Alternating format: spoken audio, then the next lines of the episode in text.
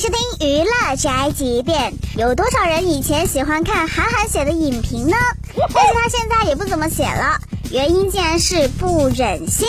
其实很多的朋友他们都喜欢看我写写影评，嗯，因为特别的过瘾。以前骂烂片，那到后来其实越来越少的去说别人不好。我并不是觉得因为拍电影辛苦，所以不会去批评他，而是因为当你发现有一些片子，你情不自禁，你一定要写下东西来骂他是个烂片的时候，你突然会发现你有一些很熟悉的朋友在那个剧组里面，我就会想到我那个朋友的音容笑貌，当时在我们组里的所有的快乐往事，我想到当我写了这个文章以后，他一定会说：“哎呀，哥们儿，手下留情。”这个时候你就会啊。